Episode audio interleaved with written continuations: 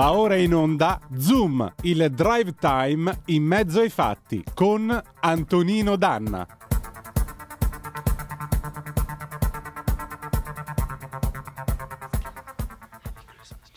So this is Christmas.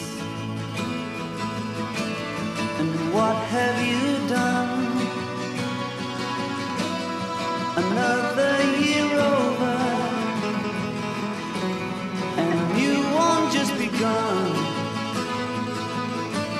And so this is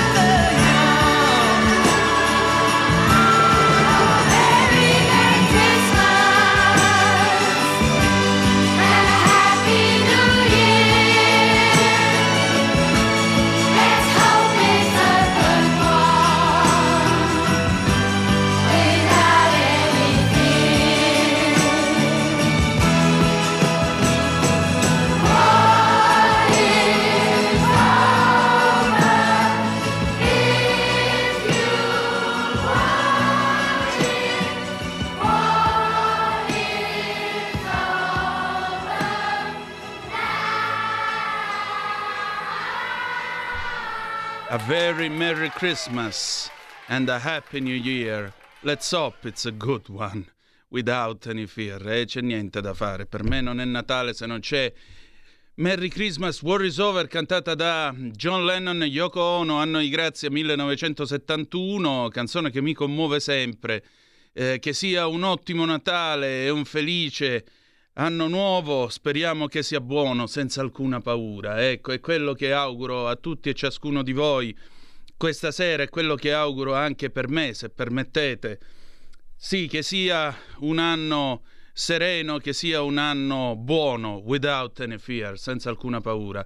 Amiche e amici miei, ma non dell'avventura, buonasera. Siete sulle magiche, magiche, magiche onde di Radio Libertà. Questo è Zoom, il drive time in mezzo ai fatti. Io sono Antonino Danna, questa è la puntata di oggi, giovedì 21 di dicembre dell'anno del Signore 2003. Eh sì, 2003, 2023, scusate, qua ogni tanto mi saltano tutti i numeratori, la data, c'è da rivedere tutto il pannello di controllo. Cominciamo subito la nostra trasmissione, vi ricordo date il sangue, in ospedale serve sempre, salverete vite umane, chi salva una vita umana salva il mondo intero. Secondo appello andate su radiolibertà.net, cliccate su Sostienici e poi abbonati, troverete tutte le modalità per sentire questa radio un po' più vostra, dai semplici 8 euro mensili della Hall of Fame fino ai 40 euro mensili del livello creator che vi permetteranno di essere coautori e co-conduttori di almeno una puntata del vostro show preferito con il vostro conduttore preferito. Un ultimo avviso, sulla pagina Facebook della radio troverete tutte le modalità per sostenere i nostri amici armeni del Nagorno-Karabakh Artsakh che dir vogliasi, che dopo una lunga permanenza pacifica sulla loro terra sono stati scacciati dagli usurpatori azeri. Diamo una mano anche a loro perché sia appunto ah, Happy New Year, let's hope it's a good one without any fear and a very very very very very Merry Christmas. Bene, cominciamo la nostra trasmissione. Stasera però cominciamo come sempre con la professoressa Titti Preta, valente dantista, docente di greco e latino in quel del liceo classico Michele Morelli di Vibo Valencia, scrittrice. E questa sera il nostro viaggio all'inferno, metaforico ovviamente, dentro la Divina Commedia, ci porta al canto ventesimo e alla famosa invettiva di Dante contro maghi e indovini. Saluto in plancia comando, tra l'altro elegantissimo con una giacca simile alla mia.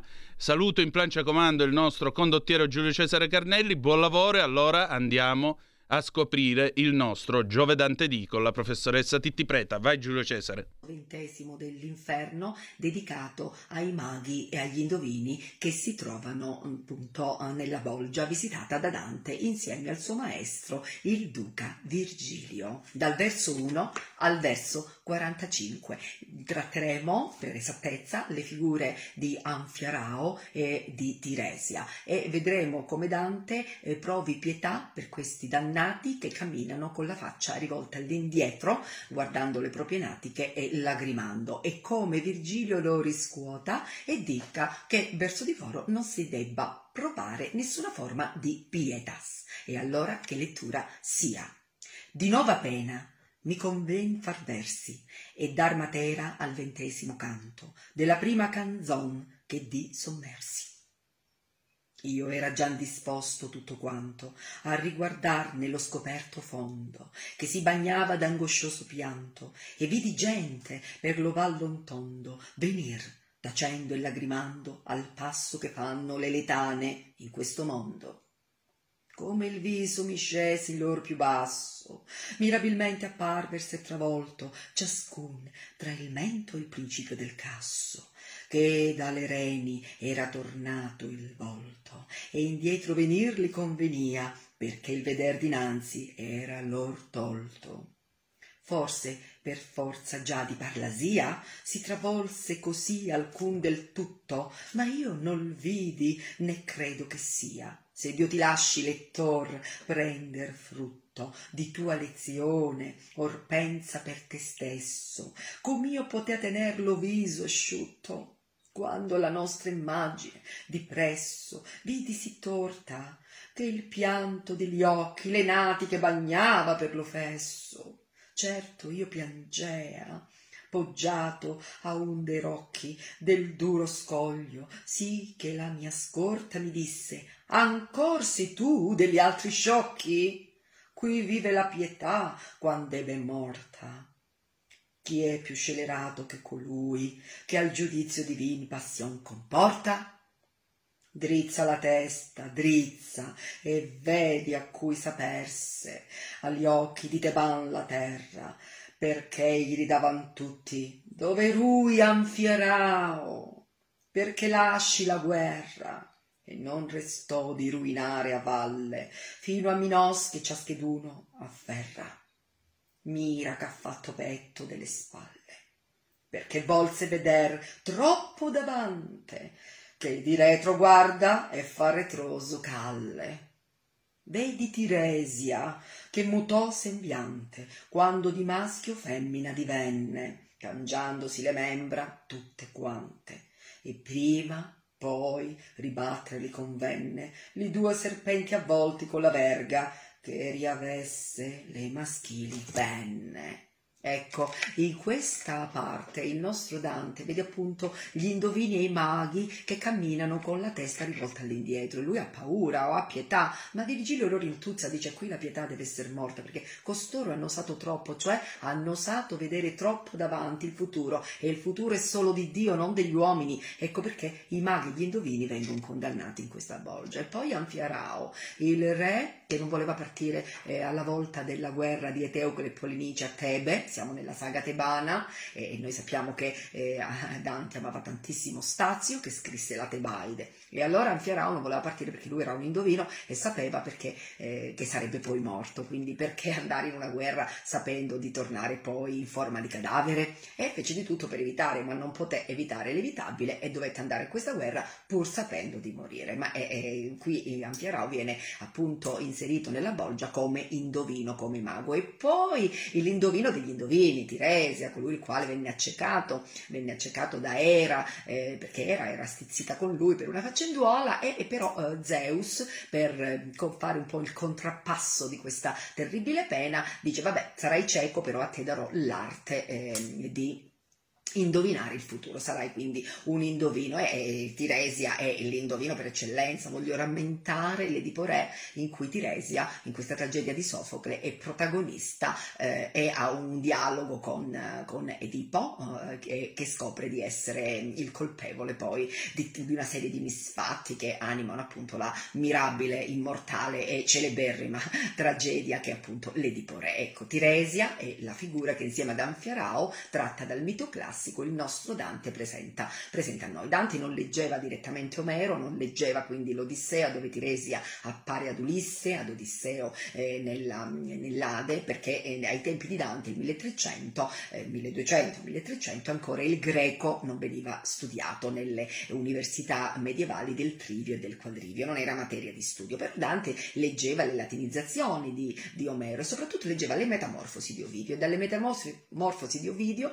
poeta lui greco, graditissimo con cui ha parlato, come ricorderete, nel limbo eh, e proviene questa figura di Tiresia. Io ho voluto rammentarvi due figure del mito classico, Anfiarao e Tiresia, che vengono ricordate appunto nel canto eh, che vi ho appena letto, una vi ho letto chiaramente una parte dal verso 1 al verso 45, il canto ventesimo. Proseguiremo poi in questa, in questa eh, mirabile esplorazione di Dante con Virgilio. E nel canto poi il ventesimo si parla pure della profetessa Manto perché eh, dà il nome a Mantova che è la città natale di Virgilio. E c'è una bellissima Laus Italia, c'è una lode all'Italia con una descrizione, una descrizione meravigliosa dell'Italia che Dante chiama il bel paese e soprattutto del lago più bello del mondo che è il lago di Garda. E lo fa per omaggiare chiaramente il suo maestro, il suo duca, il suo signore appunto Virgilio che di Mantova è nativo. E per chiudere, appunto, vi voglio recitare l'epitaffio di Virgilio in latino, dove in una maniera epigrafica è scritta la, eh, appunto, eh, la vita sintetizzata di Virgilio in due, in due listici.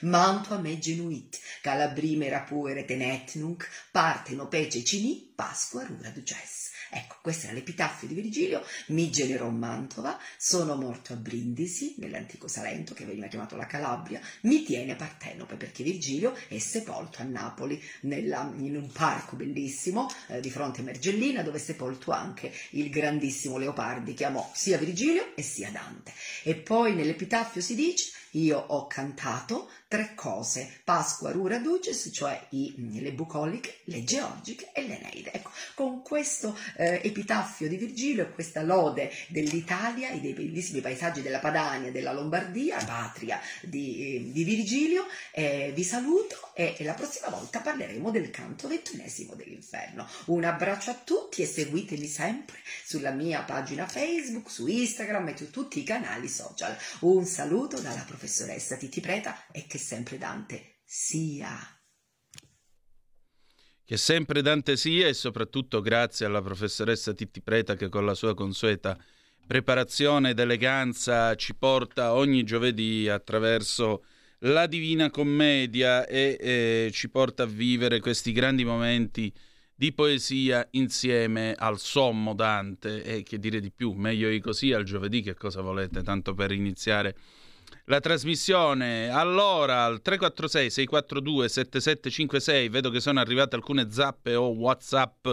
Che dir vogliansi in particolare mi scrive Marco da Monza e Brianza. Ciao Antonino tanti sinceri auguri a tutti voi e alle vostre famiglie. Auguri anche a te amico caro. Io esisto perché ci sono le tue orecchie ricordatelo la nostra Enrica, fantastica, non ce n'è per nessuno, Lennon e Lennon, Lennon e basta. E beh, insomma, è una gran, è una gran canzone che io credo sia giusto eh, mandare in onda nel periodo natalizio, anche perché si chiude un anno veramente pieno di cattiveria e di violenza. A maggior ragione l'augurio è che venga un tempo di pace. Eh, io ricordo negli anni 90 c'era tutta questa grande attesa, il 2000, il 2000, avremmo vissuto un'epoca stratosferica in cui non ci sarebbero stati più conflitti, in cui non ci sarebbero state più guerre. Fukuyama, addirittura lo storico Fukuyama, parlò di fine della storia, cioè la storia ormai era arrivata a compimento, il mondo era quello che era, le cose erano quelle che erano. Noi in Occidente abbiamo vissuto un'epoca di grande benessere e lo è stata davvero. Eh, dopodiché, dopodiché, l'11 settembre del 2001 siamo precipitati di nuovo all'inferno e questo inferno, come vedete, non si è ancora placato. Continuiamo a vivere in questo. Per questo, a maggior ragione, la speranza è che sia il prossimo un anno di pace, un anno di giustizia, pace con giustizia soprattutto. La pace non è la mera assenza di guerra, non è questo la pace, ma la pace è la, l'affermazione soprattutto di determinati valori e di determinate, come potremmo dire, di determinati assetti che garantiscano pace e giustizia tra le nazioni e la crescita per tutti quanti, il benessere per tutti quanti, perché povero non è bello e abbiamo bisogno di un mondo che sia più giusto, con sempre meno poveri, non sempre più poveri, come altri invece a volte predicano e poi gli battono pure le mani a Mediterranea. Ma lasciamo stare perché se no poi finiamo in certi discorsi, sapete come la penso. Or dunque, abbiamo di nuovo con noi un ospite da Israele ed è il professore Gil Sigal che è stato nostro ospite qualche tempo fa qui a Zoom. Vi ricordate, nel corso della sua intervista è suonato l'allarme antiaereo per i razzi lanciati da Hamas e adesso noi proiettiamo un suo video, eh, un video nel quale lui ci spiega una delle ultime trovate da parte di quei galantuomini di Hamas. Giulio Cesare, vai pure. Let's play a short creativity game. You are a Hamas freedom fighter and you are tasked by your commander to hide some grenades, explosives, and ammunition. Of course, the task is a bit tricky since obviously you are limited to humanitarian zones only. Otherwise, you get caught. Hospitals Allora, il eh, professore giustamente dice: Proviamo a fare un gioco. Immagina di essere un eh, combattente di Hamas e di ricevere dal tuo eh, superiore un compito, quello di andare a nascondere le granate, le bombe a mano, tutto quello che serve insomma per fare lo scanna scanna. E, e naturalmente è un gioco di creatività perché ormai non c'è più niente, eh, non c'è più spazio per eh, nascondere il tuo, manita- il tuo materiale. E allora... E allora bisogna virare sulle zone tutelate ovviamente dal diritto umanitario. Andiamo a vedere la prima location, l'ospedale. Prime location. So where would you hide them? In case you tried the medical cards, it is already full, carrying 3 RPGs. Sorry, the elevator is also not an option since it is dedicated to transferring ammunition to the tunnels underneath the hospital. Allora, dice qual è la soluzione? Mm, usare il carrellino, quello con cui portano le medicine dentro l'ospedale? Eh, ma non è, non è in grado di portare tre lanciarazzi, gli RPG, quindi devi anche, e non è nemmeno in grado di nasconderli, perché chiaramente quello poi va in giro per l'ospedale, lo aprono e trovano il materiale. Eh, usare l'ascensore per trasportarli giù ai tunnel, eh, ma anche qua, se sbagli piano, Ah, inside the baby incubators? Great idea. You might have a little problem finding room for the babies on the floor, but I'm sure you will manage. Good job. Bad news the IDF found and filmed the incubators filled with weapons and sent the videos for the world to see. But Ecco, allora l'ultima opzione, che è anche l'ultima trovata di questi galantuomini di Hamas, è stata utilizzare gli incubatori per i bambini prematuri. Tanto i bambini prematuri li si mette giù al piano di sotto e in questo caso eh, puoi anche fare la tua propaganda sulla pelle pure dei neonati. Peccato però che le IDF, cioè l'esercito israeliano, abbia sgamato anche il trucco di usare gli, le incubatrici per metterci dentro i proiettili e ha filmato tutto questo perché il mondo lo potesse vedere. hold back to your sadness. It seems no human rights organization condemns it. Moreover, it seems like nobody in the world cares. Another good news the entire world seems to blame Israel for war crimes and keeps protecting you, so you can keep using hospitals for terror purposes. Mission completed. You, my friend, have won the game. Ecco appunto, dice qual è il vantaggio però di aver usato le incubatrici? Che malgrado Israele abbia filmato questa porcheria e l'abbia mostrata a tutto il mondo, non c'è stata nessuna associazione umanitaria che si sia schierata contro questo uso, diciamo, improprio delle incubatrici per i neonati. E a nessuno nel mondo in fondo sembra freghi granché. Tant'è vero che addirittura il resto del mondo continua ad accusare Israele delle peggiori atrocità. Quindi complimenti, la missione è compiuta, hai raggiunto l'obiettivo che ti era stato affidato dal tuo comandante. Stai ascoltando Radio Libertà, la tua voce libera, senza filtri né censure, la tua radio.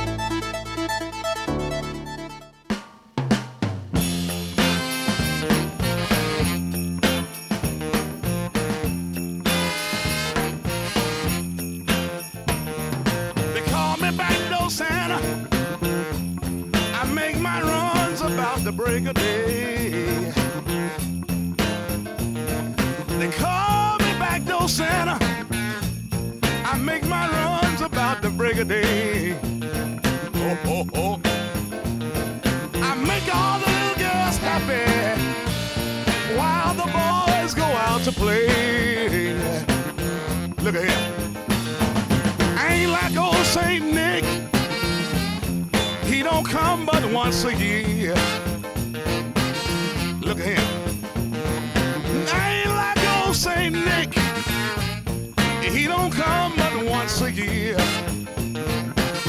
But look him. I come running with my sack girl. Every time you call me dear.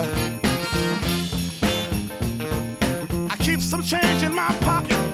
And if the children at home, I give them a few pennies so that we can be alone.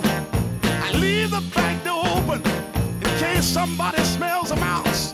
And would no Santa be if ain't no chimney in the house?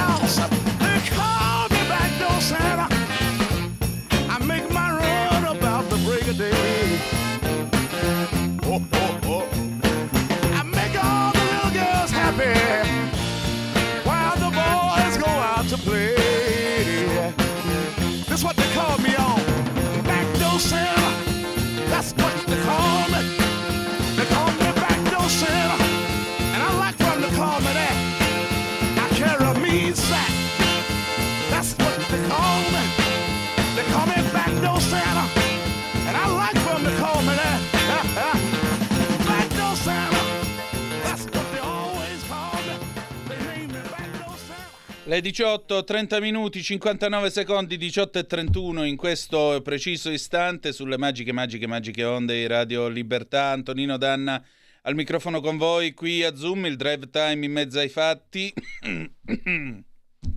Scusate, avete ascoltato Clarence Carter, Backdoor Santa 1968, ruffianissima canzone nella quale lui narra le avventure di questo eh, Babbo Natale del retrobottega che entra dalla back door, la porta sul retro e va eh, at the break of the dawn, eh, al, all'alba, a eh, intrattenere giovani mogli mentre i mariti vanno a lavorare. È Natale anche in questo modo per alcuni che volete che vi dica, insomma. E allora mi pareva anche il caso di metterci un po' di ironia, dai ragazzi. Allora 346 642 7756 se volete dire la vostra, vi do una notizia. Uh, credo un paio di ore fa c'è stata una sparatoria di massa a Praga, per la precisione 15 morti, 24 feriti e lo sparatore, un 24enne iscritto tra l'altro all'Università di Praga, ha, eh, era iscritto precisamente alla facoltà di arte eh, presso l'Università eh, Carlo in eh, Praga, è stato trovato morto, mh, mm, precisamente, eh, o meglio, il padre è stato trovato morto questa mattina e lui è stato, diciamo così, neutralizzato, gli hanno dovuto sparare. Inoltre, eh, il ministro del, degli interni della Repubblica Ceca, Vit Rakusan, nel corso della conferenza stampa tenuta poi dalla polizia ceca, ha dichiarato però che questa sparatoria di massa non sarebbe collegata, ripeto, non sarebbe collegata al terrorismo internazionale. Queste sono le informazioni che abbiamo. Mm, adesso però mentre poi naturalmente dopo vi, vare- vi, daremo eventuali aggiornamenti, è il momento di dare voce e di ringraziare come ogni giovedì Giovanni Sallusti che è eh, valentissimo collega, notista politico di Libero. E allora per questa nostra chiacchierata prenatalizia, poi ci ritroveremo nell'anno nuovo, lo ringrazio ancora per la cortesia. Beh, allora Giulio Cesare, vai pure. Orbene, prima della pausa natalizia è di nuovo qui con noi Giovanni Sallusti, valentissimo cronista e notista politico del giornale, che ringra- eh, sì, del giornale, del giornale Libero, in realtà la testata è Libero, e lo ringrazio molto come sempre la sua cortesia. Naturalmente lo dichiaro pubblicamente, giuro che lo lascerò in pace il 28 di dicembre perché è figlio di Dio pure lui e ha diritto giustamente a riposarsi. Però scherzi a parte Giovanni, intanto ringraziandoti ancora eh, della tua presenza e di questo cammino che facciamo insieme ogni giovedì qui a Zoom. Eh, vorrei cominciare prima di tutto da un pezzo che tu hai pubblicato stamattina sul Libero ed è un pezzo nel quale io ampiamente mi riconosco e lo associo anche all'ottima cronaca che ha fatto Serenella Bettin eh, sull'argomento, cioè tu fai alcune osservazioni. La prima osservazione è che eh, c'è stata la morte di una sposa bambina in Iran che è stata giustiziata, ma la parola più giusta è è stata assassinata dalla giustizia, dalla sedicente giustizia iraniana e precisamente parliamo di Samira Sabzian, 29 anni, che a 15 anni è stata costretta a sposare un uomo violento e lei per reagire a queste violenze lo ha ammazzato. In nome della legge del taglione, gli iraniani hanno, i giudici iraniani hanno ben pensato di comminarle la pena di morte. Poi l'altro argomento è naturalmente eh, il caso della povera Saman Abbas, c'è stato il eh, processo in quel di eh, Reggio Emilia e c'è stata la condanna del padre e della madre all'ergastolo, mentre invece eh, il, eh, diciamo così, il, eh, lo zio, che è quello che materialmente ha strangolato la povera Saman, ecco, lo zio si è beccato solo 14 anni. E tu giustamente metti a paragone questi 14 anni per aver troncato una giovane vita che peraltro voleva solo vivere come un occidentale, come un'italiana, ai 17 anni che hanno dato al eh, signor Ruggero, il gioielliere di Grinzane Cavour, che si è difeso nel corso di un tentativo di rapina. Ora non stiamo qua a fare i discorsi giuridici, c'era questa attenuante o quest'altra. Ecco, ma perché non c'è il coraggio di dire che l'Islam uccide? Questa è una bellissima domanda. Anzitutto, buonasera. Premetto che non mi opporrò a questa tua iniziativa uh, sul sottoscritto il 28 dicembre. Te ne sono grato. Eh, è una tua scelta che io accolgo con uh, diligenza dirigenza. Ma Bene. eh, a parte questioni personali, no, tu, tu, hai- tu fai la domanda delle domande perché è un, è un gigantesco rimosso, è, è una storia in realtà eh, lunga, no? Cioè per, ormai bisogna dire per lustri, ahimè, dall'11 settembre 2001 in poi, ogni attentato, episodio di violenza che avveniva, ogni episodio di Jad, perché questi hanno Sì. portato la Jad in Europa soprattutto, eh, eh, la parola Islam veniva abolito. Cioè, noi abbiamo parlato per lustri di disagiati, eh, eh, che- lupi solitari, con metafore proprio zoologiche, eh, pur- qualunque cosa pur di non dire Islam islamici. E, e- allora, ieri, eh, eh, però ieri diciamo è stata un'ipocrisia al quadrato, perché noi veniamo da settimane eh, dove si suona l'allarme contro il patriarcato, no? Certo. Adunate femministe, le insolate degli editorialisti, eh, si vedono tracce di patriarcato ovunque, nelle pubblicità, no? In qualunque maschio in archi un sopracciglio per sbaglio. E poi in due giorni cosa succede? Come giustamente riepilogavi tu, che in Iran impiccano una donna che fu costretta a sposarsi bambina e che dopo l'ennesimo episodio di violenza reagì, uccise il marito. Questa è stata sepolta viva nelle carceri degli Ayatollah che non si ispirano esattamente ai principi di Beccaria, diciamo, no? Le Mm. carceri degli Ayatollah è stata dieci anni no. in questo inferno, non oso immaginare cosa ha, pensato, cosa ha passato in questi dieci anni, e poi è stata impiccata. E il giorno prima a Reggio Emilia si è messa una sentenza, mi permetto di dire, visto che io non penso come i compagni che le sentenze siano il sacro graal, penso che si possano criticare, eh, dove si danno 14 anni all'esecutore materiale di un femminicidio, perché eh, su Saman non si usa questa parola, ma eh, mi sembra eh, fosse una giovane donna uccisa appunto solo per come voleva vivere e per chi voleva amare. E vale 14 anni questo? Mentre il gioielliere che eh, si può discutere sul formalismo della legittima difesa, ma che non mi sembra moralmente paragonabile allo zio assassino di Saman, Mm, ha preso no. 17 anni. È, è un cortocircuito inaccettabile, secondo me. Anche secondo me, detto tra noi. E poi resta sempre questo fatto.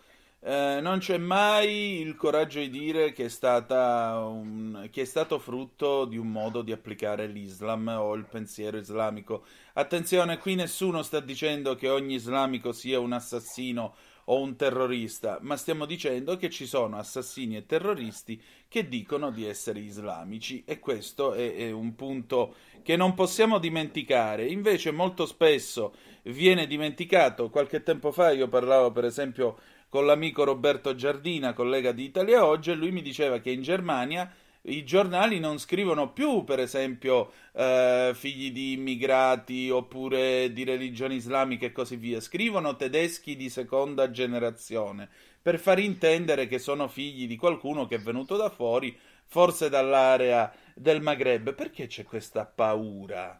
Perché questa è paura, scusami.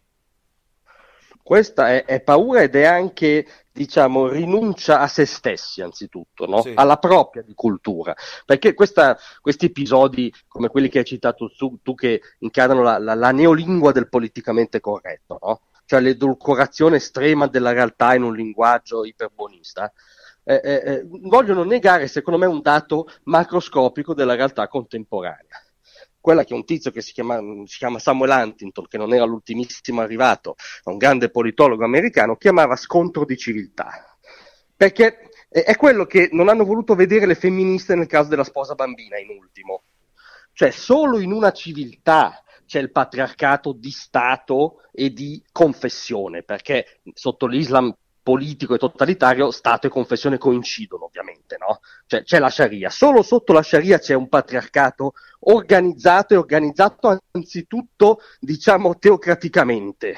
E ne- nella nostra civiltà imperfetta, irritante, piena di mille difetti, non c'è questa cosa. Allora, non vedere questo elefante nella stanza, eh, eh, co- come fai a non vederlo? Solo taroccando alla realtà e quindi costruendo una neolingua edulcorata e quindi, eh, eh, come dire, eh, anche eh, applicando il linguaggio in modo discrezionale, no?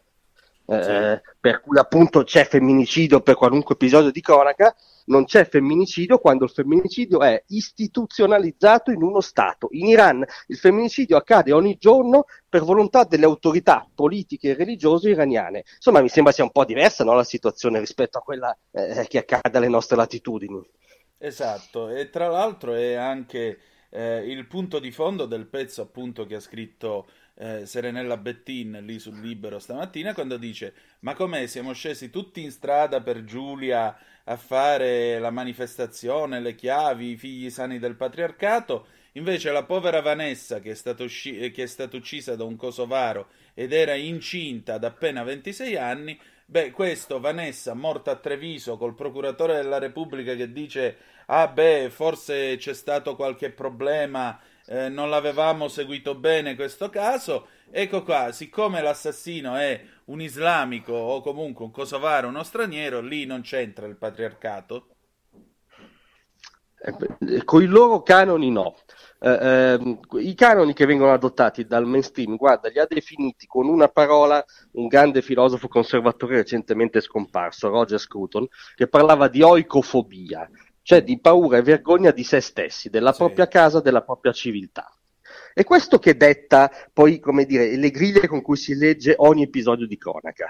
Per esempio, non è stato detto che la storia, la tragedia di Vanessa racconta che ci sono anche i maschi buoni, sani nel senso positivo, non sani figli del patriarcato.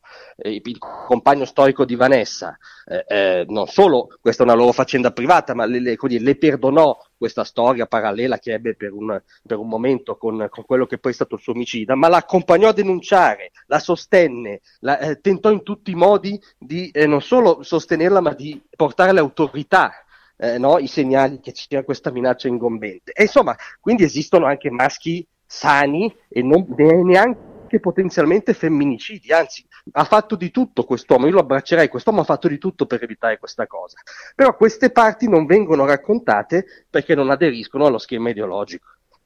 Esattamente, eh, sì, è stata una lezione di dignità, hai ragione. Senti, ma di filosofo in filosofo passiamo a un filosofo che è morto in questi giorni e che però la sua morte è stata derubricata quasi al ritratto da figurina Panini. Sto parlando di Toni Negri. Eh, Toni Negri non mi pare che sia stato una mammoletta nell'Italia degli anni 70. No, tutt'altro. Eh, Forse, forse tra l'altro lui stesso si sarebbe ribellato al santino buonista che hanno costruito, no? Perché questi sono anche più realisti del re. Eh, eh, cioè, cosa rappresenta Tony Negri? Tony Negri rappresenta la teorizzazione compiuta della violenza eversiva contro lo Stato borghese. Non è che sto esagerando io, eh, eh, l'ha scritto lui in tantissimi libri, sicuramente libri dotti, era un filosofo, padroneggiava Hegel, Spinoza, i dettagli del marxismo, benissimo, proprio per questo è un cattivo maestro. Cioè, è, è- è un maestro, ma è una sottospecie di maestro, cioè un maestro che usava la cultura e le sue abilità intellettuali per convincere altri che magari conoscevano meno la filologia dello spirito e conoscevano più il caricatore della pistola, convinceva altri che le loro velleità terroriste erano giuste. Ecco, questo è Tony Negri, cioè quantomeno essere onesti con, con la sua stessa vita. Lui nell'83 in tribunale a Roma disse mi chiamate cattivo maestro dal vostro punto di vista avete ragione, perché io ho insegnato la rivoluzione. Ma i nostri politicamente corretti, pur di non ammetterlo, hanno fatto paradossalmente un torto postumo a Tony Negri, vendendolo come una sorta di santino eh, gandiano. E, e mi pare un po' troppo, onestamente. Pare un po' troppo anche a me, e penso a tutti quei padri di famiglia, capo uffici Fiat, che spesso sono stati gambizzati, penso a Carlo Casalegno, penso a tutti quelli che negli anni 70 hanno subito dal terrorismo di sinistra violenza immotivata e ingiustificata, ma che nasceva anche dalle idee di questo signore e forse sarebbe stato il caso di, riman- di rimarcarlo con un po' più di attenzione. Mm, sai, mi viene in mente il finale previsto di Petrolio di Pasolini, no? L'angelo venuto dal cielo che riunisce fascisti e comunisti nel Palazzo del Petrolio e alla fine decidono tutti assieme che tutto debba continuare come prima. A me pare che in Italia sulla stagione degli anni di piombo si sia raggiunto questo epilogo. Alla fine scurdammoci o passate e andiamo avanti. E non funziona così. La storia non si, non si cancella, la storia resta purtroppo. Nel bene e nel male, aggiungerei. Non c'è dubbio, tra l'altro si è fatto quello che dici tu con un, in più irritante doppio pesismo ideologico, Già. per cui un conto è il terrorismo rosso con cui si è trovata questa quadra del volemo sebbene, un conto sono altri tipi di terrorismo invece che vengono costantemente rievocati come se eh, ci fosse un pericolo attuale. Tra l'altro, a proposito di doppio pesismo, io ricordo che pochi mesi fa eh, c'è stata tutta una cagnara del mainstream progressista eh, perché un signore metteva in discussione la verità giudiziaria acquisita sulla strage di Bologna. Eh, portavoce del presidente del Lazio, ti ricorderai De Angelis, eh, Sì. che fu spaccato come una sorta di reincarnazione di Goebbels. Ora, De Angelis non viene dalla mia storia politica, per carità, però lì ci hanno detto i compagni che le sentenze sono il sacro graal, cioè che c'è una verità giudiziaria che non, non si può assolutamente contestare e chiunque lo faccia commette una sorta di sacrilegio eh, eh, civile, no? Sì. È peccato che stessa, sono le stesse persone che, per esempio, per decenni hanno contestato i procedimenti e anche le sentenze finali sul caso Sofri. Certo. Sono gli stessi che sul Negri hanno detto no, no, cattivo maestro, una semplificazione. C'è la condanna definitiva per banda armata, anche per partecipazione morale a una rapina dove morì un carabiniere. Ma no, le sentenze non esauriscono la storia, la storia è più complessa. E allora, o le sentenze sono il sacro Graal, e quindi Tony Negri era un cattivo maestro allevatore di eversione, punto. Eh, o non lo sono, ma allora non lo sono mai. Cioè, insomma, si mettono d'accordo con loro stessi. Appunto. Senti, in tutto questo, per tornare ai giorni nostri, eh, ci teniamo una cosa leggera per concludere, parliamo invece di una cosa seria.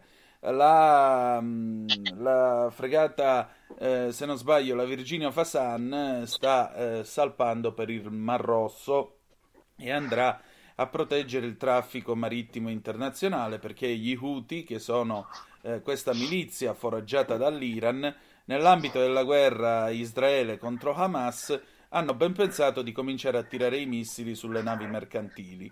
Questo significherà anche un problema per l'economia, perché le navi dovranno fare il giro dal capo di Buona Speranza, come se fossimo nel 1868, prima dell'apertura del canale di Suez.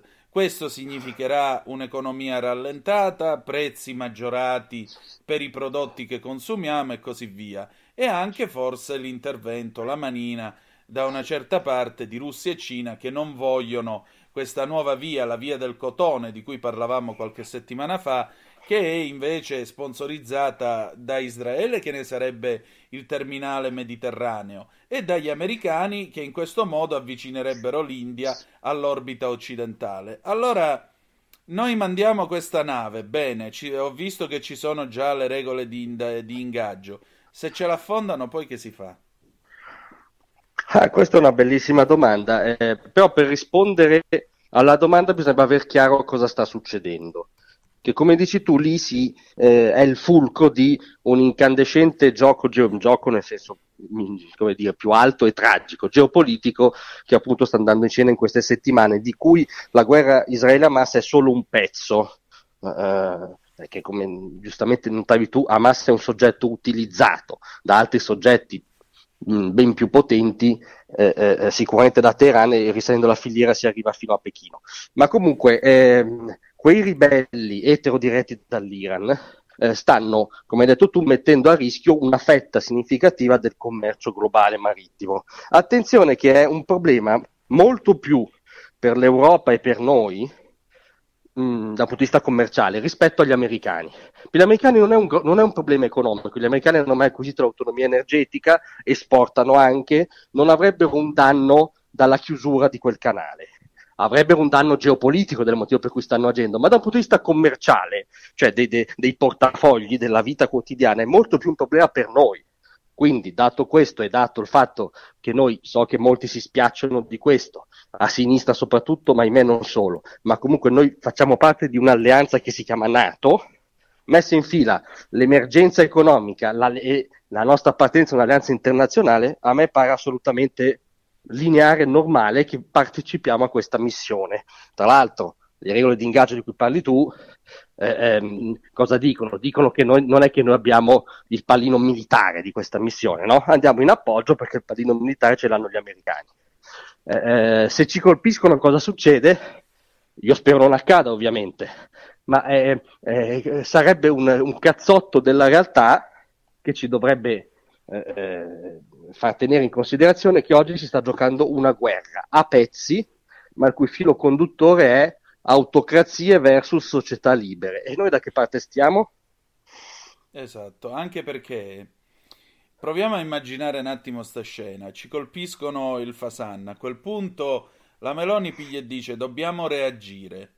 E in Parlamento cominciano i casini, perché poi ci troveremo i pacifisti per strada che diranno no, noi dobbiamo trattare con gli UTI, dobbiamo avere una soluzione diplomatica, il governo è guerrafondaio, per una nave tra l'altro, non una flotta che gli stiamo mandando.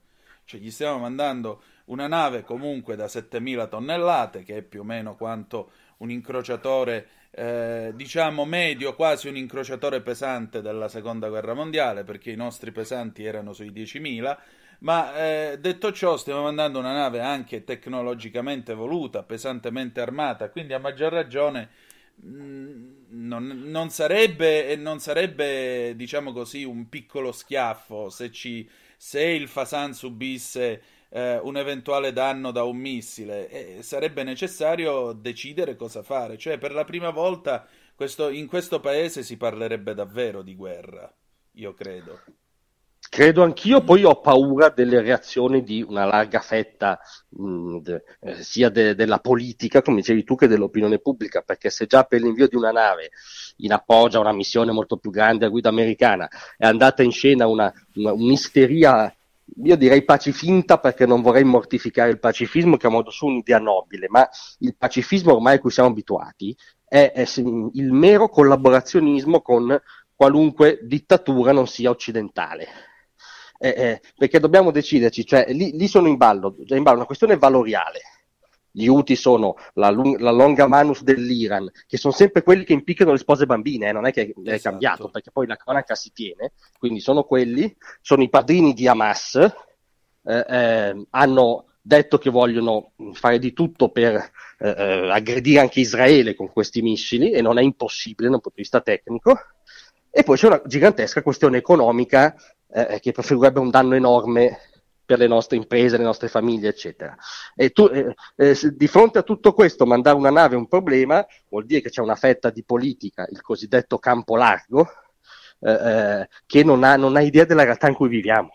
Eh, per dirne una, ieri Conte diceva che il governo è turbo-atlantista, cioè è peccato che il governo stia con l'Occidente, ma tu ti immagini Conte fosse, premier, fosse primo ministro in questa situazione. Un missile becca il Fasan, lui la prima cosa che fa è riconoscere gli UTI e andare probabilmente a parlamentare con loro. Peccato che non abbiamo Ma... Luigi Di Maio, ministro degli esteri, se no ci andrebbe lui, che dici? Ti ricordo che però purtroppo abbiamo Luigi Di Maio, inviato speciale della UE nel Golfo Persico, quindi ah, ahimè già. comunque un ruolo nella crisi potrebbe giocarlo. No, ma Conte abbiamo già avuto la controprova. Conte accolse a braccia aperte in, in, pandemia i camion russi mm, mm, come dire, presentati come aiuti, poi in realtà però quando i russi hanno elaborato il, il loro vaccino si è visto a che stadio erano, medico e tecnologico. Quindi quei camion sapevano un po' più di spionaggio che di aiuti disinteressati, ma soprattutto dichiarò in Parlamento che per l'Italia Stati Uniti e Cina pari sono, cioè sono eh, interlocutori equivalenti. Lui ce l'ha detto che per lui le alleanze occidentali non contano. E quindi grazie a Dio che c'è un governo di centrodestra lucido, normale, non turbo-atlantista perché è anche molto sfaccettato al suo interno, ma che ha chiaro che forse è meglio stare nella Nato e nel mondo libero piuttosto che essere in balia del primo missile dei primi predoni islamisti. Appunto. Senti, chiudiamo questa nostra conversazione con un po' di cabaret, va. Eh, a te piace il Pandoro? Molto, lo preferisco al panettone, devo dire. Mm, qui mi stai dando una delusione, però. Io onestamente preferisco il panettone. Però eh, ieri sera veramente mi sono, ieri notte anzi, mi sono rammaricato di avere la radio in casa perché prima di dormire ascoltavo il GR della, della notte, il GR1, e tra le varie notizie ho ascoltato anche questa. C'è gente che ha messo in vendita il Pandoro della Ferragni su eBay a 130 euro. Se c'è gente che si compra il Pandoro della Ferragni a 130 euro, io dico che è meglio che l'asteroide ci colpisca presto e la facciamo finita, guarda. No, ma non c'è dubbio, voglio dire, eh, eh, eh visto che ci sono più affinità di quanto sembra, anche mm. nel caso, Van, il caso Vanna Marchi c'era perché c'erano, come dire, dei soggetti facili a essere eh, turlupinati, mettiamola così. Ecco, sì. E anche in questo caso no, c'è questa componente, perché poi Allora, guarda, lo- la- il cosiddetto scandalo Pandoro è veramente, eh, eh, eh, direi un, ci- un cinepanettone, in realtà un cinepandoro, come ha titolato Libero giustamente qualche giorno fa, perché la summa, divertente. eh, eh, devo dire che è veramente un cinepandoro, Tra perché la l'altro ho summa... trovato di una perfidia geniale quel box che avete fatto nella pagina in cui scrivevate appunto del Cine Pandoro, intervistando sul tema l'armocromista della Schlein. Io non so di chi sia stata l'idea, ma sappiate che è un genio, lo dichiaro pubblicamente. Ora potete querelarmi, ma sappiate che per me è stato un genio che, l'ha avuto, che ha avuto questa idea. Beh, l'amocromista della Shine ormai è una delle massime autorità politiche contemporanee, quindi l'idea, l'idea è venuta da sé.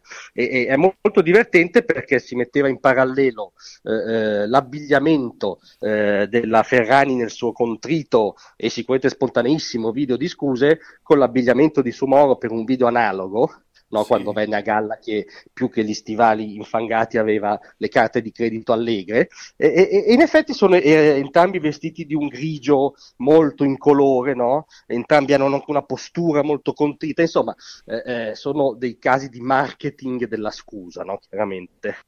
Ma è il caso Pandora è ancora più strabiliante, secondo me, perché veramente innesca tutte le contraddizioni dell'oggi. Cioè, in difesa della Ferragni, c'è una miliardaria, io da liberista dico chapeau, ha avuto un'idea, ha fatto i miliardi, benissimo, ma in difesa della Ferragni è arrivato il soccorso rosso eh, eh, di Bersani, eh, della Boldrini, cioè de- de- della creme dell'intelligenza teoricamente di sinistra di questo paese, che è accorsa in difesa della miliardaria, diciamo, eh, eh, criticata da esponenti del governo. Cioè, capite che è, è- è lo stadio finale della sinistra, cioè cosa rimane della storia della sinistra nel soccorso rosso alla Ferragni? Credo nulla, obiettivamente. Esattamente, non rimane proprio nulla e, appunto, tra l'altro è questa continua esaltazione di una signora che, eh, voglio dire, eh, ha- che cos'ha di particolare? Perché io poi noto dei commenti assurdi, venne a Palermo a inaugurare una boutique e gente che scriveva, ah sì, per noi è un esempio perché si è fatta da sé quella...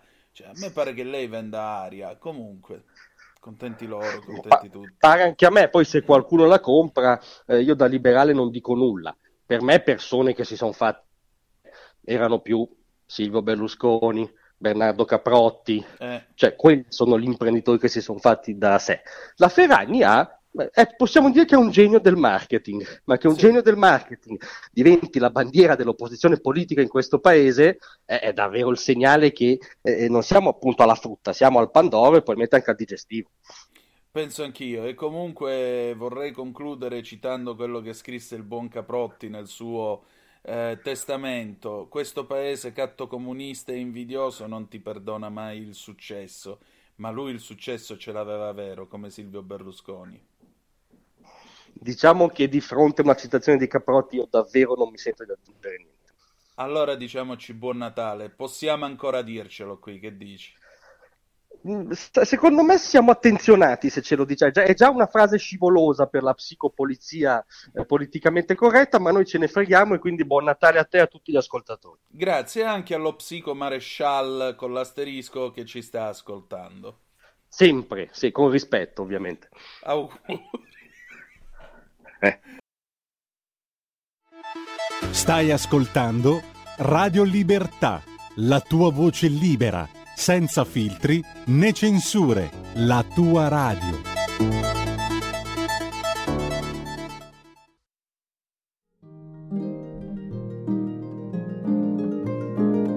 Cari ascoltatori, vi ricordiamo che l'angolo della musica classica, condotto in studio da Auretta Pierotti Cei, cambia orario. Andrà in diretta ogni sabato a partire dalle 13. Appuntamento con la grande musica.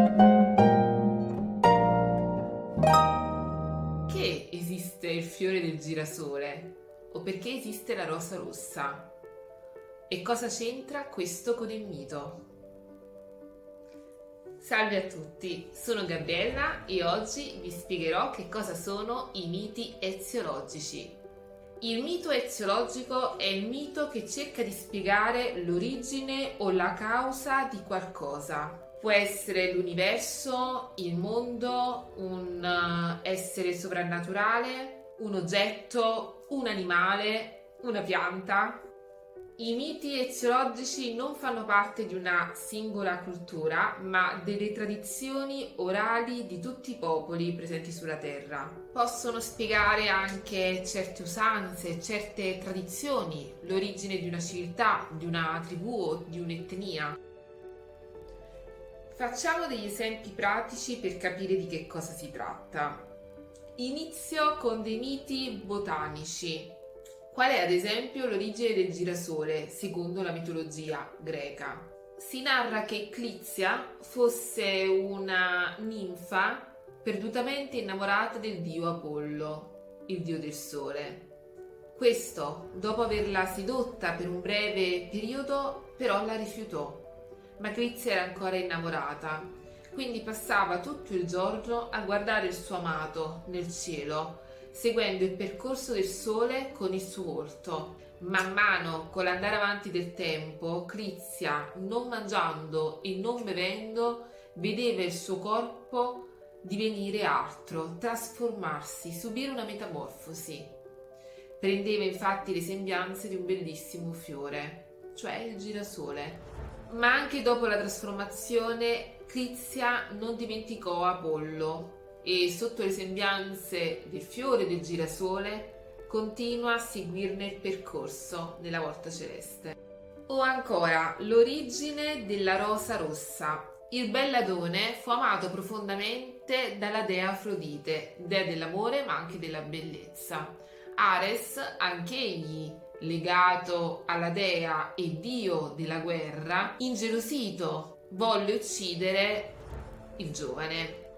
Provocò un incidente durante una battuta di caccia, lo fece uccidere da un cinghiale. Dal sangue di Adone sparso per terra eh, presero vita gli anemoni e dal sangue di Afrodite che corse tra i rovi per raggiungere l'amato morente, invece nacquero le rose rosse.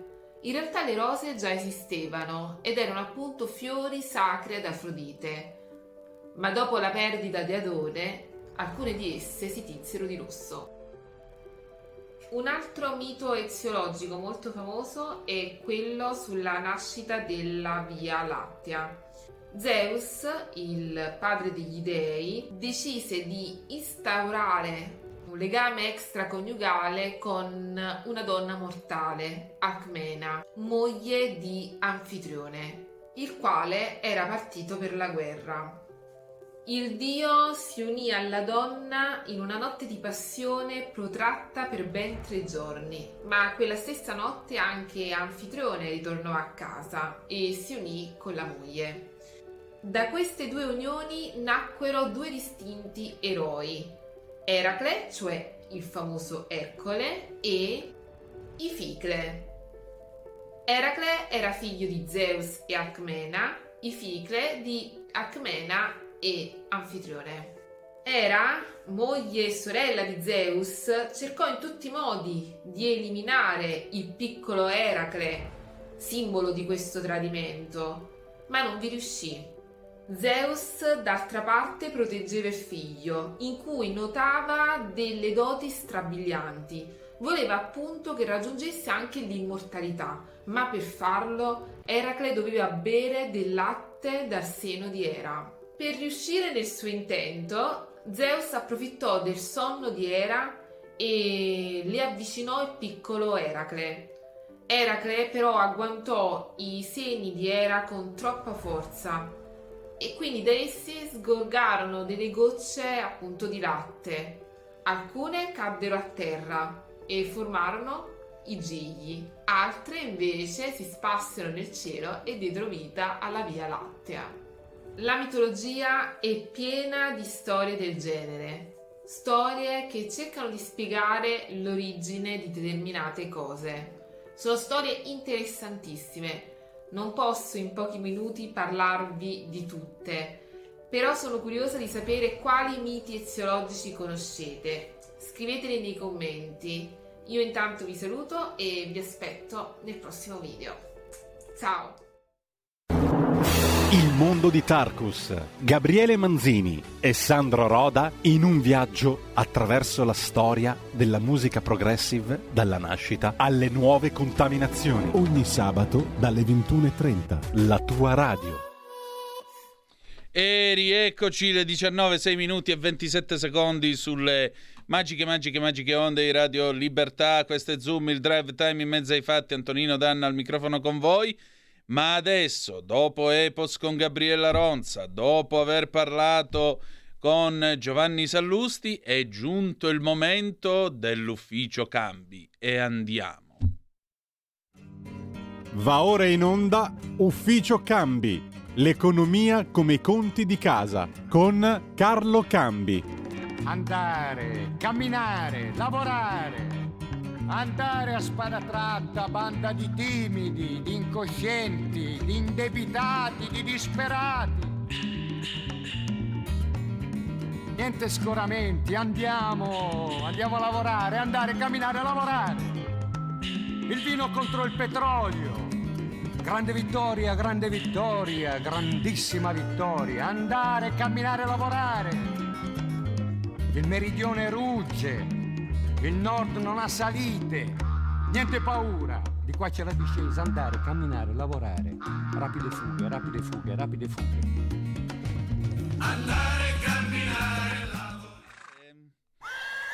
Il passato nel cassetto chiuso a chiave.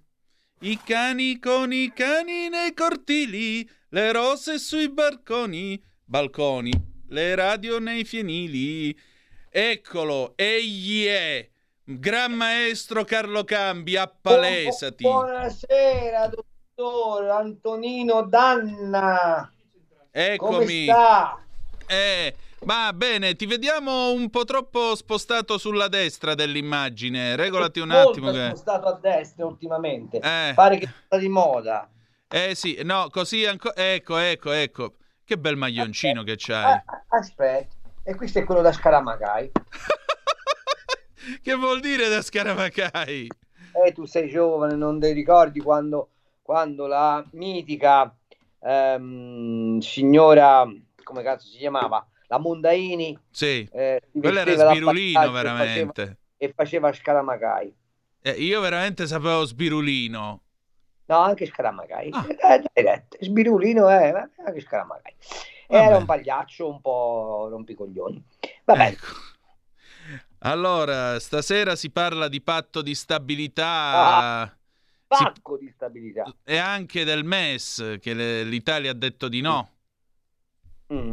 Sì, l'Italia ha detto di no e, e ha fatto bene perché i dati che escono dalla BCE ci raccontano abbastanza efficacemente come se c'è un problema di banche, eh, sembrerà strano, ma è così.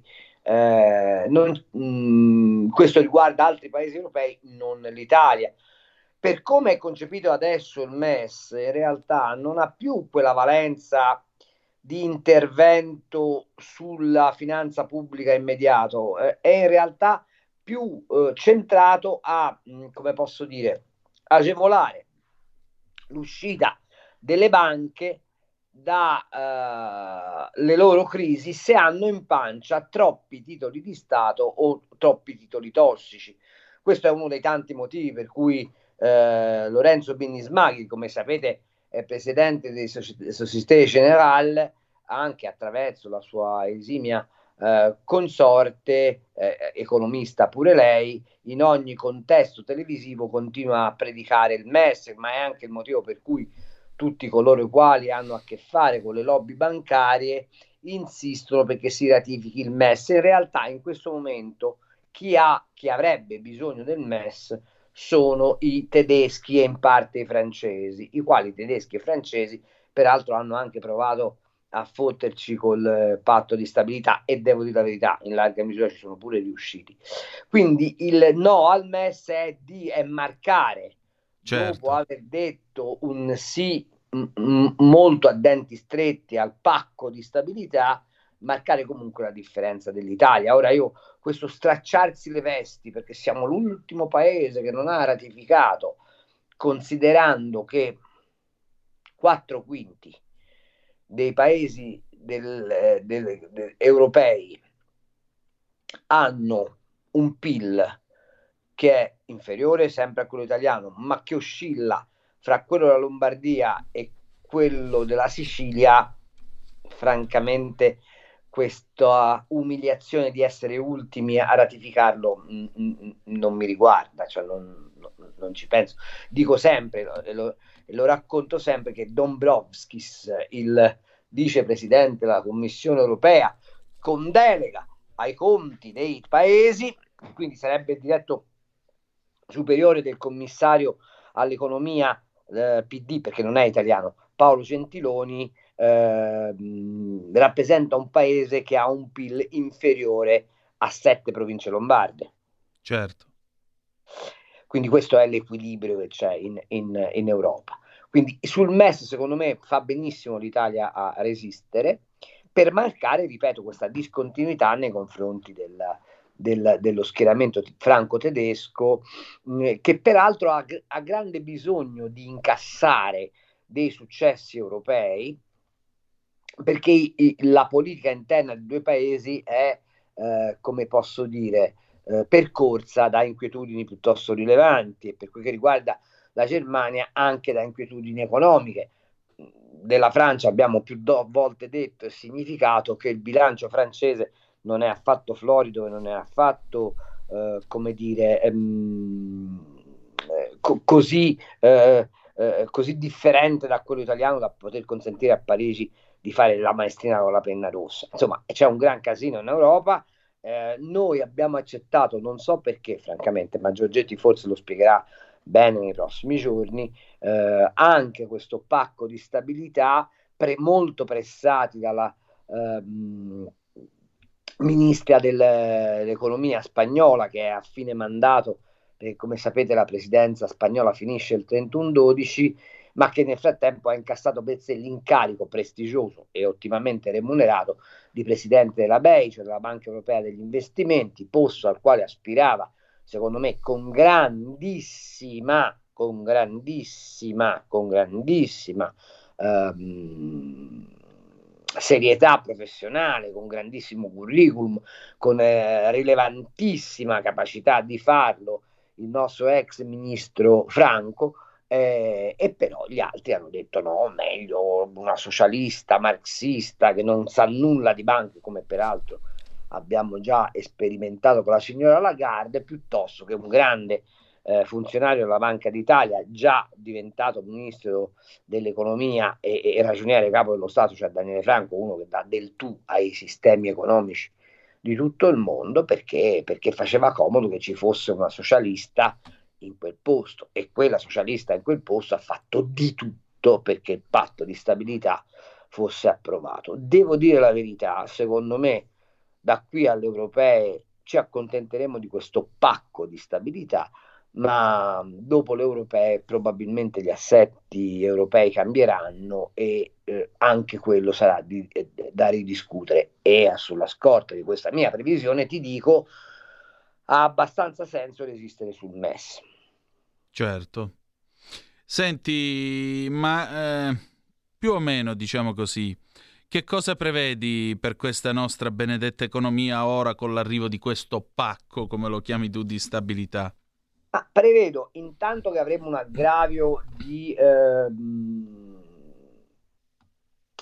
diciamo, avremo un aggravio di... o meglio, avremo un perimetro di manovra molto più ridotto di quello che avevamo prima, perché comunque ci dobbiamo portare a casa un avanzo primario che, eh, come dire, eh, inserisce il paese in una reale traiettoria di abbassamento del debito pubblico e nonostante questa nuova formulazione consenta alcune flessibilità, una cosa è sicura, noi dobbiamo continuare ad avere degli avanzi primari di bilancio, significa uh, uh, incassare più tasse di quello che si spende al netto, uh, nemmeno al netto della, della spesa per interessi, perché come sapete questo pezzetto della spesa per interessi è stato barattato col pezzetto del, um, degli investimenti uh, del PNRR, degli investimenti militari e di una serie di altre spese che non vengono più computate in, eh, nel rapporto de- de- deficit-PIL.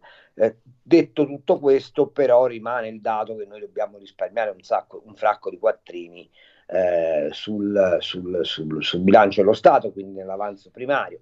Eh, la traiettoria del debito diventa un pochino più flessibile di quello che era prima, che ci dà un minimo di respiro, nel senso che non dobbiamo fare un avanzo primario che rispetta le, la quota del deficit più un avanzo primario che rispetta una rigidissima quota di abbattimento del debito, ma comunque ci dobbiamo inserire in una traiettoria di, di, indebitamento del debito. La cosa che sicuramente è stata ottenuta ed è eh, un, grande, un grande passo avanti, nel senso che non migliora rispetto al vecchio patto di stabilità, ma migliora verso la, la formulazione eh, del, mh, la prima formulazione di questo patto di stabilità è l'aver tolto la discrezionalità del, alla Commissione di decidere se un paese si comporta bene o si comporta male. Come sapete c'era questa idea di far sì che fosse la Commissione a valutare eh, in maniera discrezionale gli andamenti economici dei diversi paesi. Questo è stato fortunatamente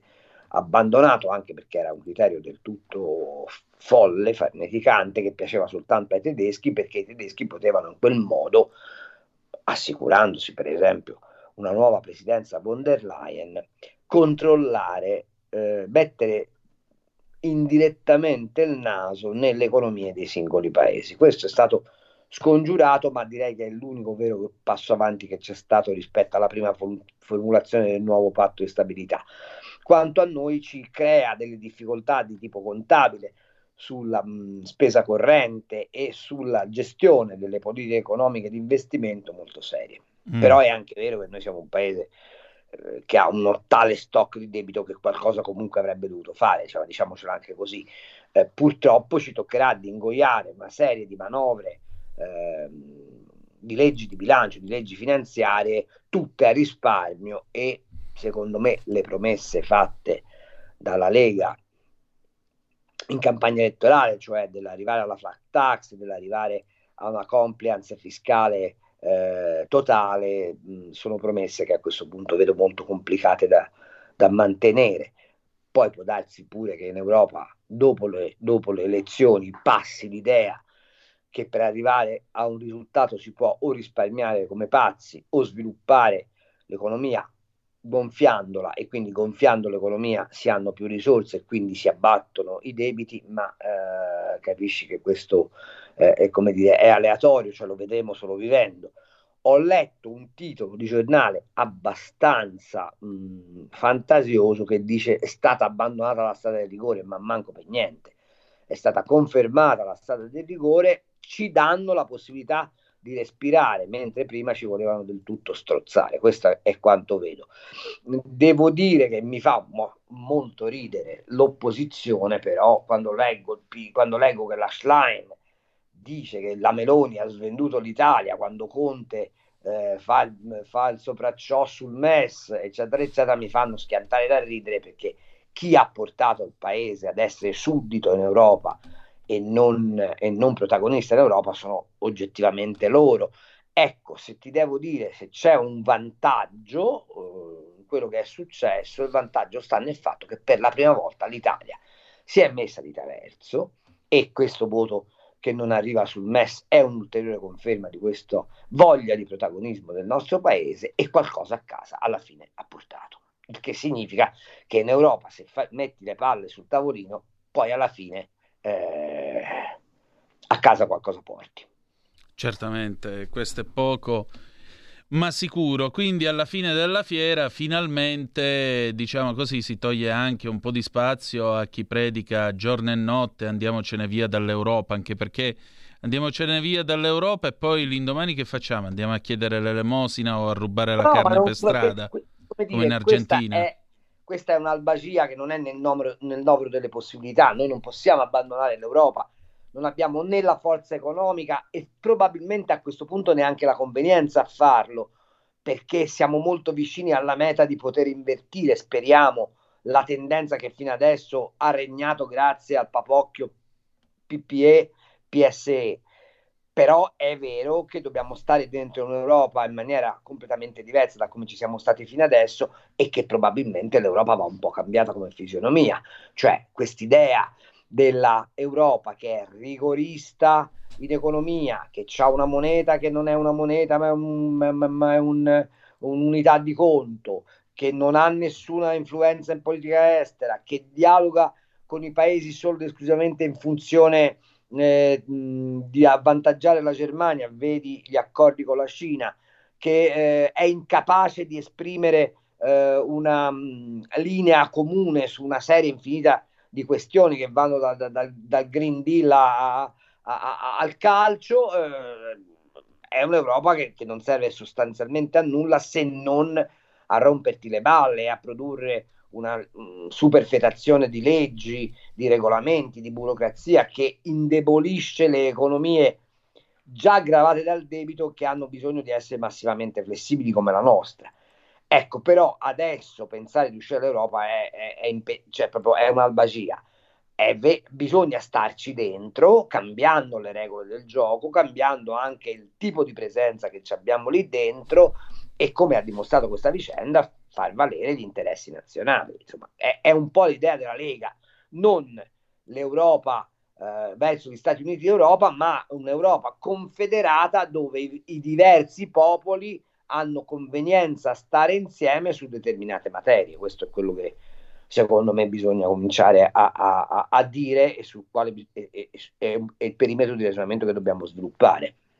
Esattamente, questa è la cosa più importante. E direi anche eh, si tratta proprio di concepire il proprio spazio dentro l'Europa, cioè è inutile continuare a fare determinati discorsi e anche capire che l'Europa può essere un'opportunità.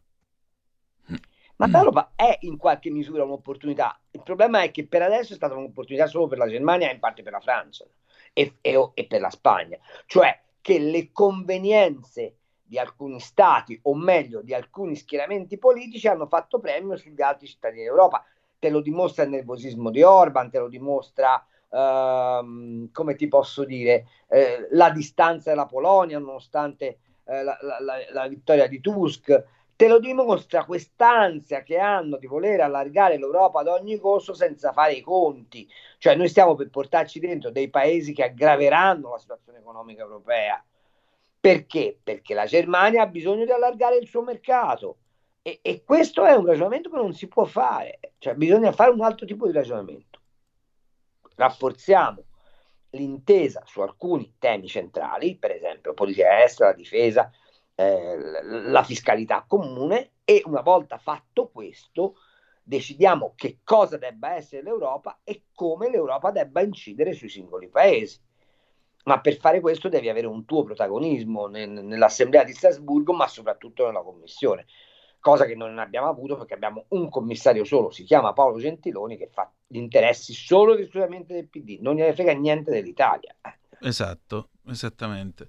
No, ti, fa- ti facevo questa osservazione perché mi ricordo una volta in cui sei stato in Francia e hai fatto questa saggia osservazione, non ricordo in che zona tu fossi, eh, credo fossi per vacanza, però hai detto guardate qui l'Unione Europea viene vissuta appunto come un'opportunità per potenziare l'agricoltura locale, per potenziare no, l'industria. Era, era, in, era in, ehm, in Cechia, da, da, da, a Praga insomma, ecco. ha, ha avuto questa percezione profonda insomma.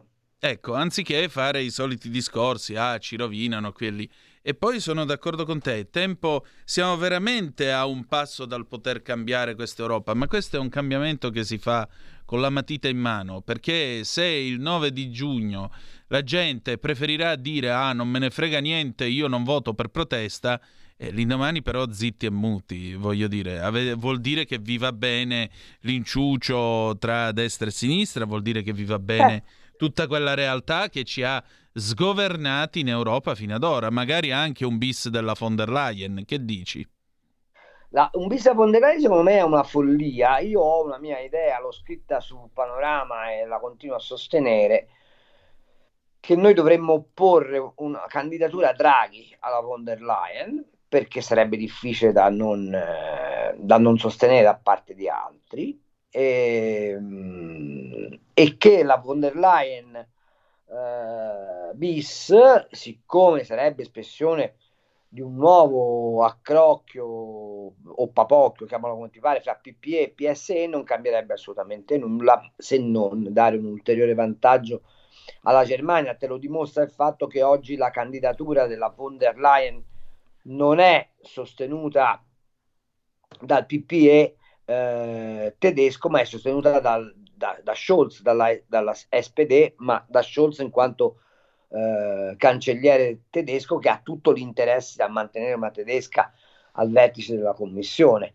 E francamente quando Tajani, Antonio Tajani, a nome di Forza Italia, per stare totalmente dentro la logica del PPE, dice la nostra candidata è la von der Leyen, se è candidata del PPE, mi fa un po' ridere perché non capisce, o meglio, fa finta di non capire che la von der Leyen bis sarebbe una mazzata tremenda sull'Italia, che invece può giocare se l'alleanza fra i CR, cioè i, i, i, conservatori guidati da Giorgia Meloni, la maggioranza di Democrazia e Identità, quel, raggruppamento di cui fa parte la Lega, e il PPE potrebbe consentire un altro tipo di maggioranza e dunque un altro tipo di candidato. Perché dico Draghi?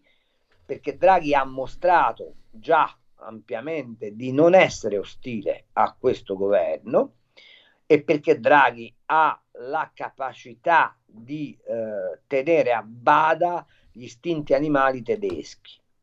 Uh, nel caso in cui Draghi non dovesse andare alla Commissione europea, secondo me, me, bisogna fare una battaglia per portarlo a presidente del Consiglio europeo. Sapete che il Consiglio europeo è il concerto dei governi d'Europa, che è sostanzialmente poi terzo, la terza gamba su cui si regge l'Unione Europea, tant'è vero che quando sentite parlare del trilogo vuol dire che si mettono a discutere il Parlamento europeo che, ha, che arriva alla sintesi di una posizione, la Commissione europea che arriva a una sintesi della sua posizione e il Consiglio d'Europa che è la sintesi della posizione dei diversi governi.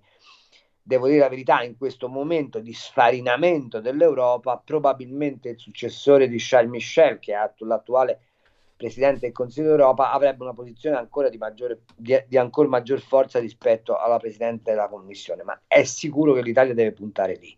Uh, non so se io, io, penso con Draghi, però se non è Draghi con un'altra candidatura, ma l'Italia deve puntare ad avere la presidenza o della Commissione europea o del Consiglio europeo, perché altrimenti le difficoltà a cui l'Europa andrà incontro nei prossimi anni, d'altra parte ormai mi pare abbastanza definito, lo scontro tra Stati Uniti e Cina, eh, saranno, saranno anni pesanti nei quali l'Italia rischia molto.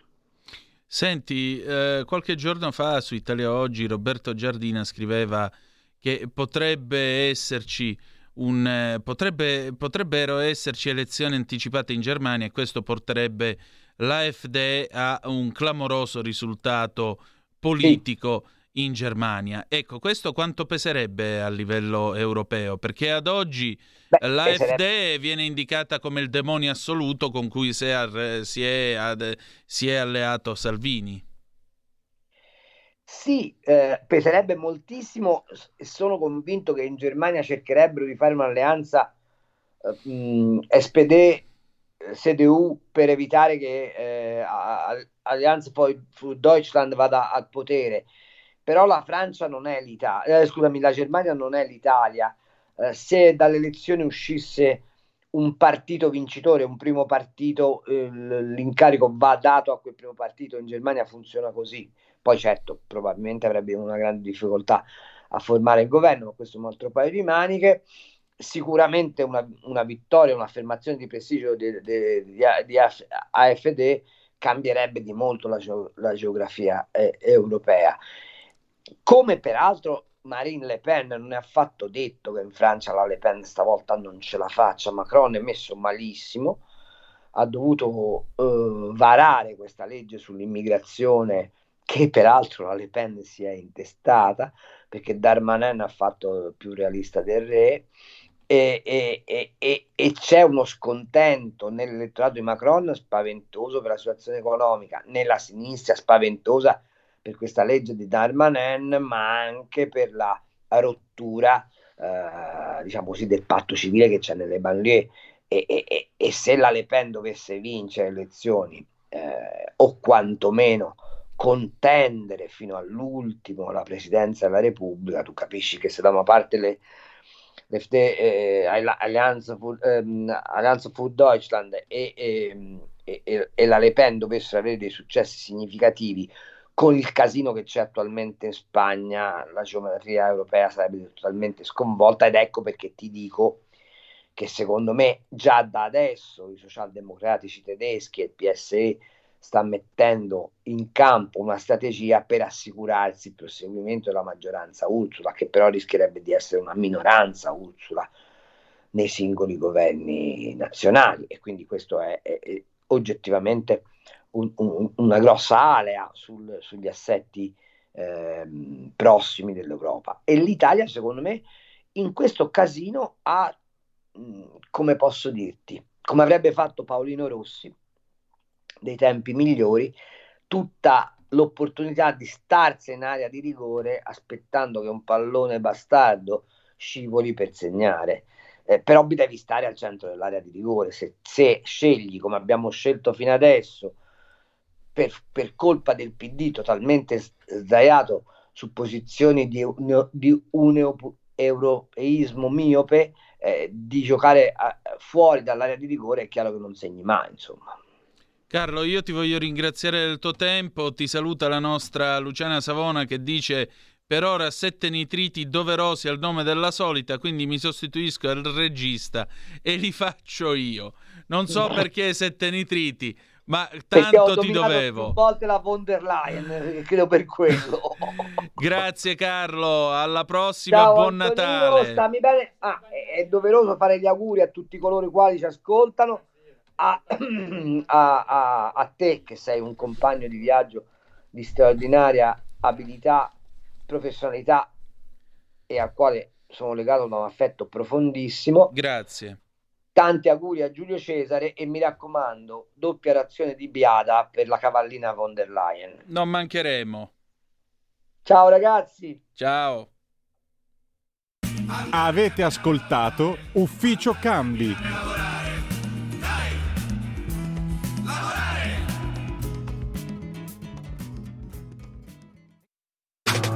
Stai ascoltando Radio Libertà. la tua voce libera, senza filtri né censura. La tua radio.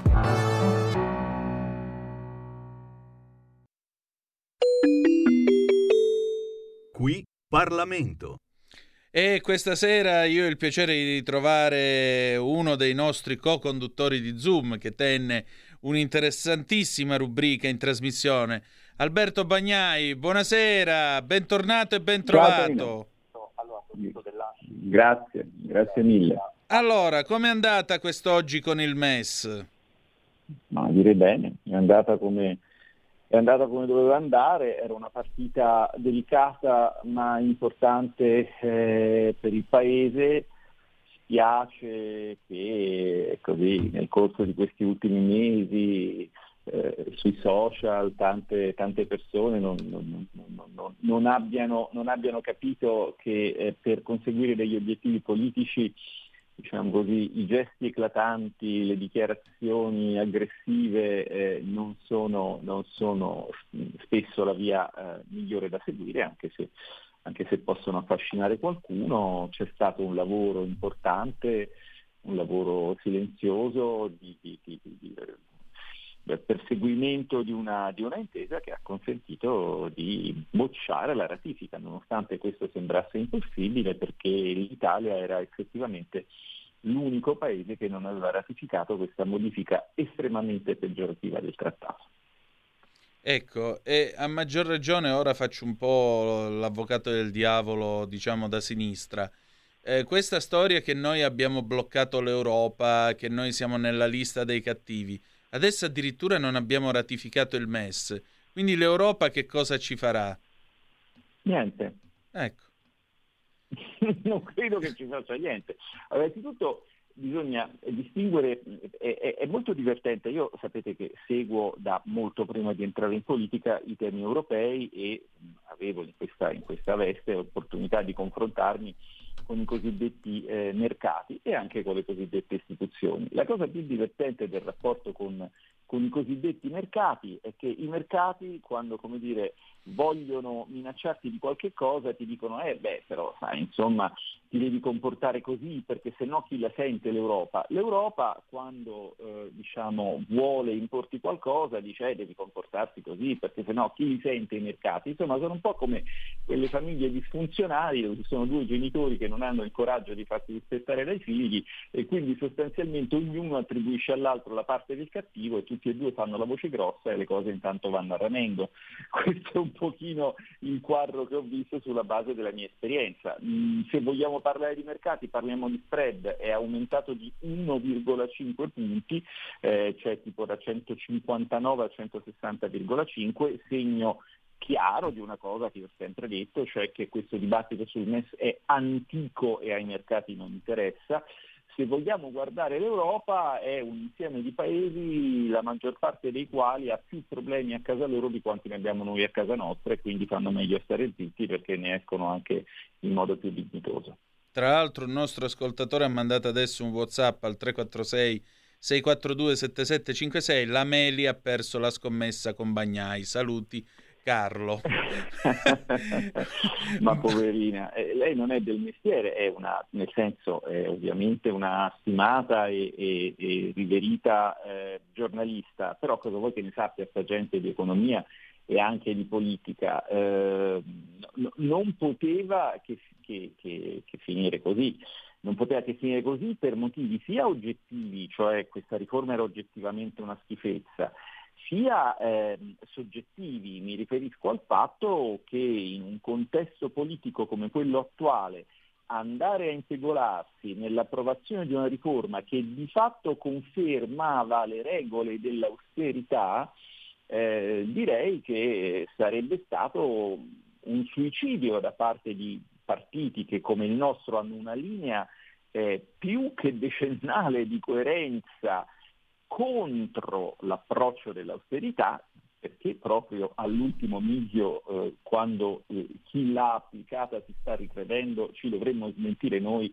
che abbiamo sempre avuto ragione. Perché ce lo dobbiamo dire, perdonami, adesso faccio un po' il leghista, mi scuserà chi mi ascolta, ma eh, insomma eh, dobbiamo essere orgogliosi del fatto di avere sempre avuto ragione, perché i disastri che Monti ha fatto sono stati da noi previsti eh, da, da, da, personaggi come, come, Giancarlo Giorgetti e Massimo Bitonci a, a suo tempo in aula eh, e da me a quel tempo fuori dall'aula perché non avevo ancora il privilegio di essere un rappresentante degli italiani e, e, e l'onore di appartenere alla Lega.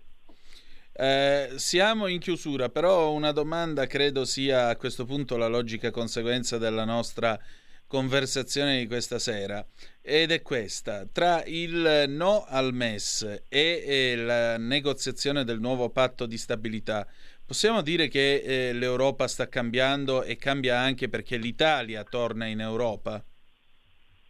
Ma diciamo da protagonista l'Italia, però allora, diciamo che eh, io ho un'esperienza politica breve, recente, sono in politica da, da, cinque anni. In questi cinque anni ho visto, se non vado errato, mm, eh, quattro ministri dell'economia. Il primo che vedo andare in Europa per trattare oggettivamente è Giancarlo Giorgetti e i risultati in qualche modo, in qualche modo si sono visti. Gli altri andavano in Europa così per, per, per, per perché ci dovevano andare a schiena, a schiena china. E non bisogna avere reticenze a eh, affermare la propria volontà. Voglio dire, se crediamo a un principio liberale, che è quello secondo cui l'interesse collettivo si ottiene perseguendo ciascuno in modo corretto e trasparente il proprio interesse, non si vede perché questo principio che, che, che, i fautori del mercato predicano per le comunità di individui non debba predicarsi anche per le comunità di stati. Guardate che noi Eh, bloccando la ratifica di questa schifezza abbiamo fatto un favore all'Europa, non è stato un gesto aggressivo verso l'Europa. Questa è una roba che nasce in un contesto totalmente diverso, prima della pandemia, prima delle guerre, quando l'austerità ancora si poteva raccontare senza ridere che funzionasse. Eh, direi che abbiamo tolto dall'imbarazzo una quantità di altri governi di questa meravigliosa Unione. E meglio non si poteva dire. Grazie all'onorevole Alberto Grazie. Bagnai. Grazie. E agli ascoltatori, buonasera. Prega, auguri. Qui Parlamento. E allora, bella gente, noi abbiamo finito. Io ringrazio l'onorevole Alberto Bagnai per essere stato con noi, un gradito ritorno e noi ci salutiamo con un bel pezzo, con Astro del Ciel, eseguito dal coro polifonico Santa Maria Assunta da Castellammare di Stabia, in provincia di Napoli, anno 2009.